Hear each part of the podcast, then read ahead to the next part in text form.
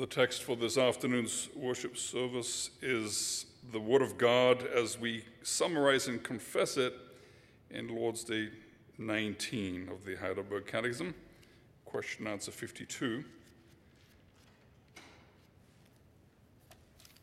And that is on page 534 in your book of praise. And here the church confesses what Scripture teaches about the coming of the Lord Jesus Christ to judge the living and the dead. What comfort is it to you that Christ will come to judge the living and the dead? In all my sorrow and persecution, I lift up my head and eagerly await as judge from heaven the very same person who before has submitted himself to the judgment of God for my sake and has removed all the curse from me. He will cast all his and my enemies into everlasting condemnation, but he will take me and all his chosen ones to himself into heavenly joy and glory. Beloved congregation of our Lord Jesus Christ, when I was a little boy on Sunday mornings, my mom would put the, the record player on and wake us up with music. And kids, back in those days, the internet as we know it didn't exist. So you could only hear what you had in the house on the records. And so we would hear the same music quite often. And one of the pieces that you would put on was a, a soprano singing away the following words Are you ready? Are you ready? Are you ready for the judgment day? A rather ominous way to wake up on a Sunday morning. Are you ready?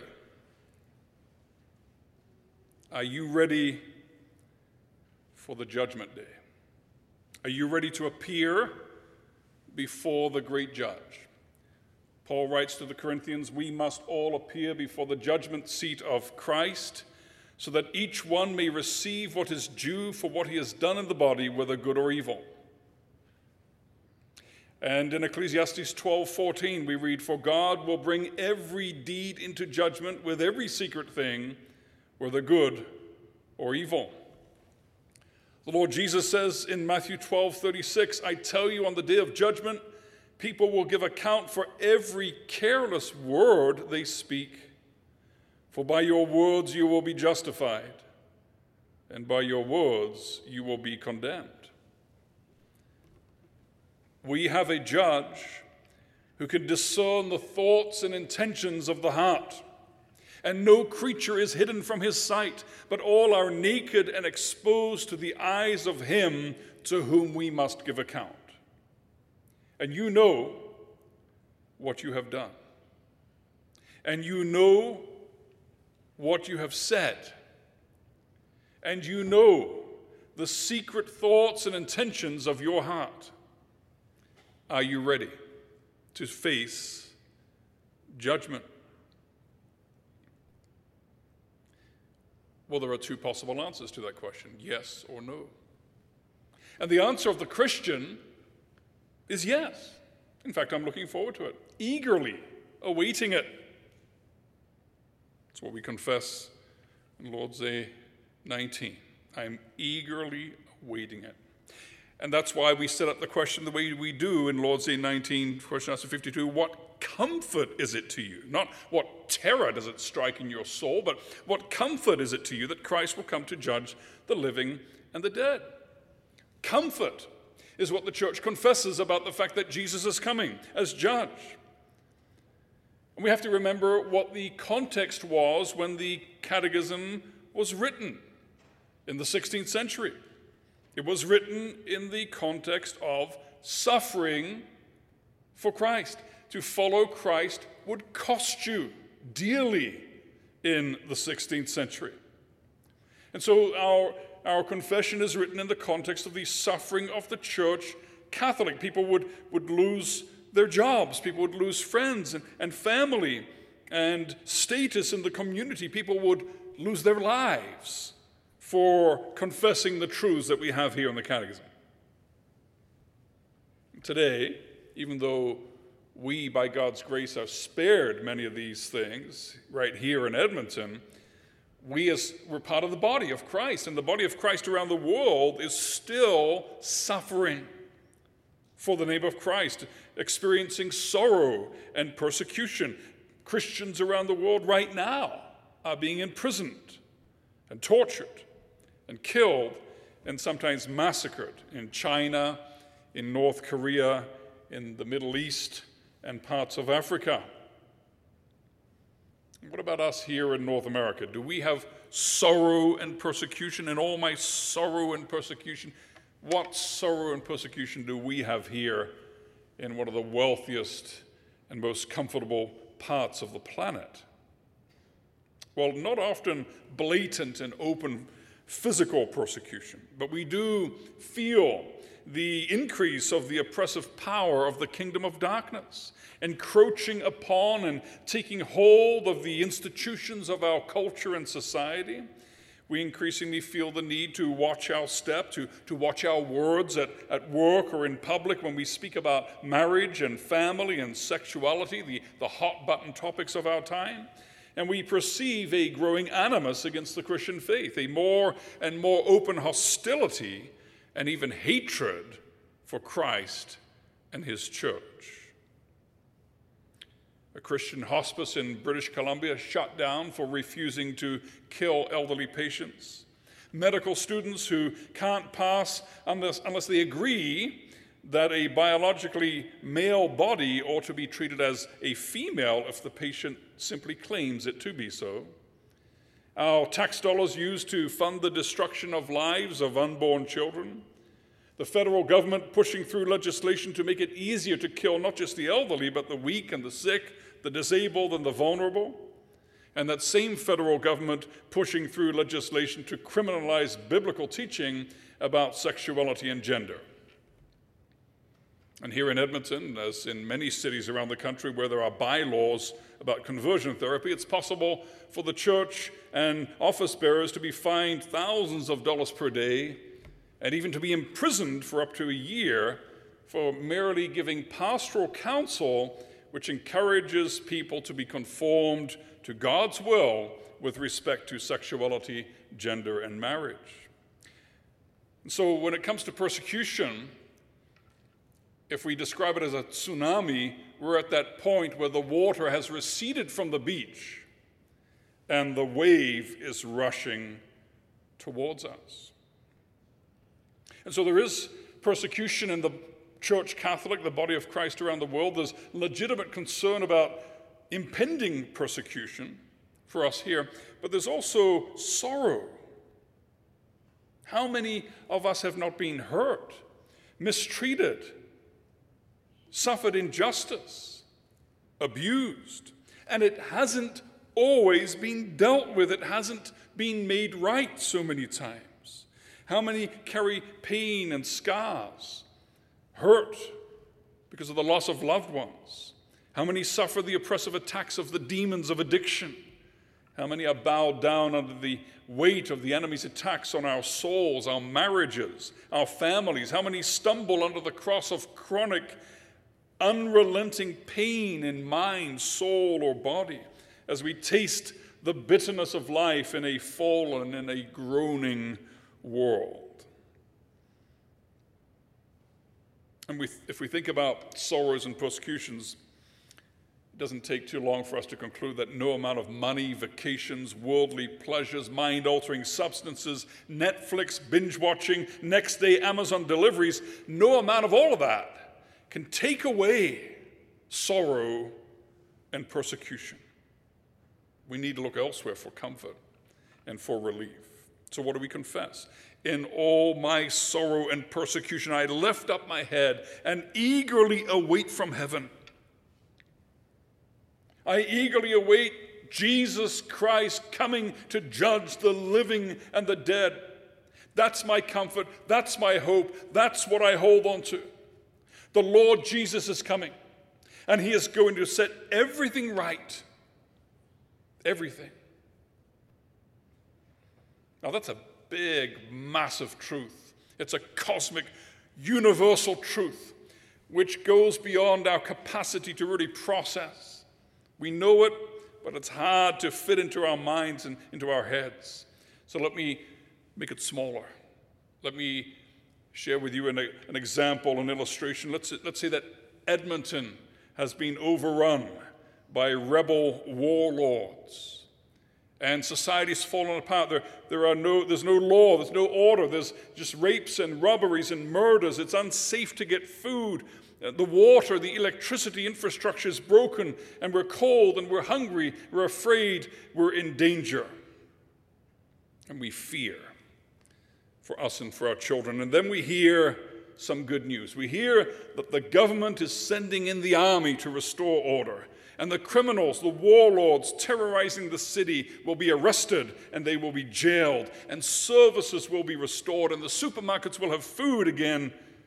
Well, when we hear that news, wouldn't we eagerly await the arrival of the authorities? We certainly would. If we weren't one of the bad guys. And that's the problem, isn't it? Because in this world, I am one of the bad guys. I am by nature a sinner, a rebel. The destruction, the brokenness of the fallen world is on me. Why should I not fear the coming of the judge? And then the confession reminds us of what the scripture teaches us. The judge who is coming is the same person who before has submitted himself to the judgment of God for my sake.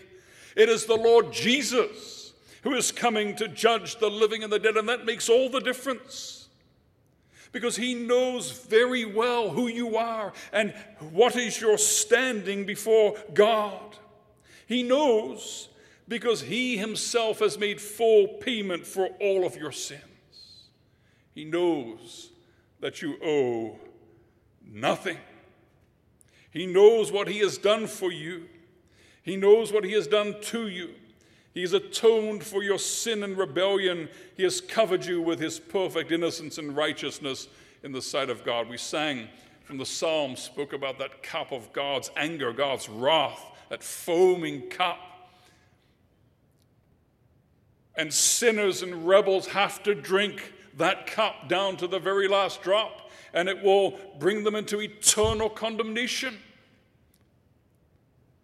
Jesus came and took that cup for you, and he drank it to the very last drop, and there's none left. There's nothing left for you to drink. No judgment, no condemnation. It's all gone.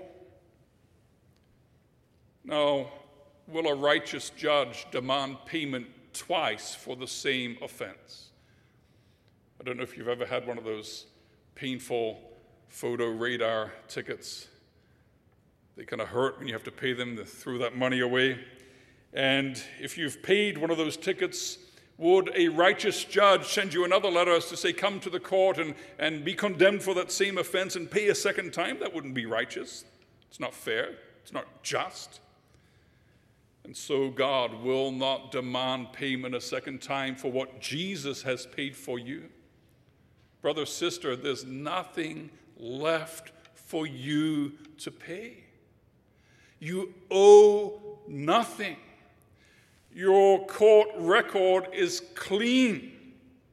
And when those books are opened on the last day and every thought and word and action is laid bare and brought into judgment, then, child of God, you can look forward to that moment. Because every sin of yours, all recorded, is blotted out and written over in the blood of Jesus, forgiven, forgiven, forgiven. There's nothing to fear, there's nothing to remember. He has taken our sins and removed us from our sin as far as the east is from the west. He has cast our sins into the very depth of the sea, and He remembers them no more. What is infinite comfort to you, believer, is terror to the unbeliever. Every act, word, and thought of those who abuse, who oppress, who are cruel, who defraud, rob, steal, betray, hate, pervert, mutilate, twist the truth, ruin marriages and families, wreck people's lives, destroy human life every other sin will be brought into judgment. And God is righteous, and sin must be paid for. And if you do not believe in Jesus Christ, then you must tremble at the thought of judgment, because you stand before the throne of judgment condemned as a rebel, as an enemy of God. And what awaits you is eternal destruction under God's righteous wrath. And nothing can save you from that. Even if you're a member of the best church in the world, even if you've been a member of the Christian church all your life, that's not enough to save you. There's only one thing that can save you from God's righteous wrath, and that is to know the judge who is coming, to know him as your Lord and as your Savior and as the one who has died in your place. The only way to escape the judgment of God is to believe in the Lord Jesus Christ.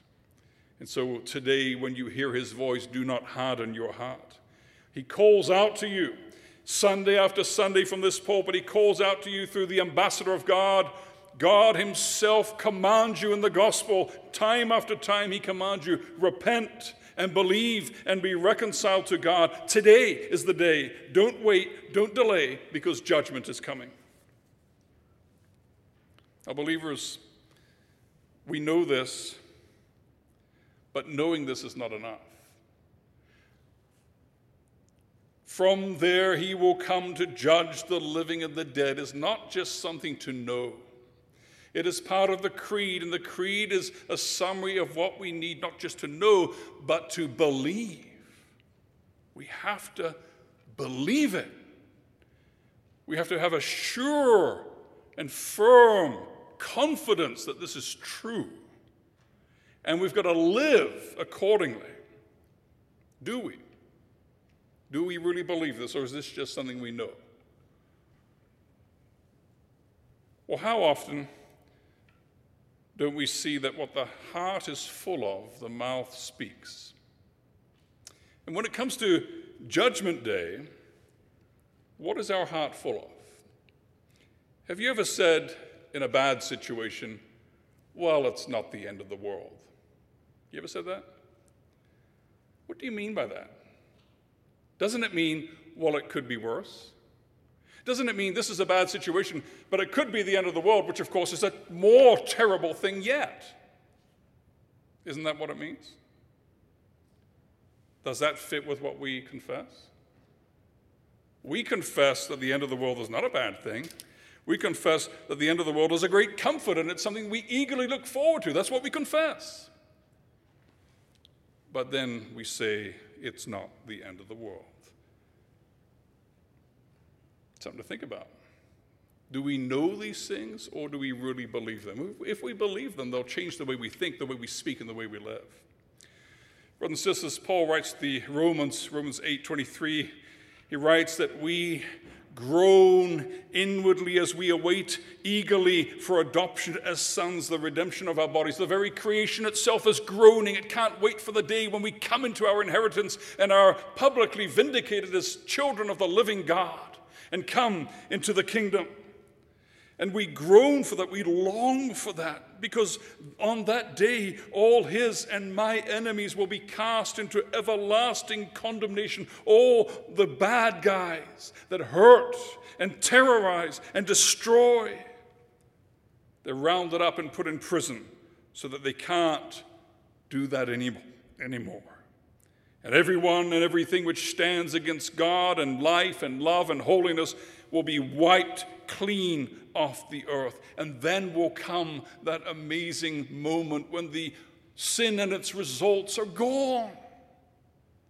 We can't imagine that because we've always lived in a broken and groaning world.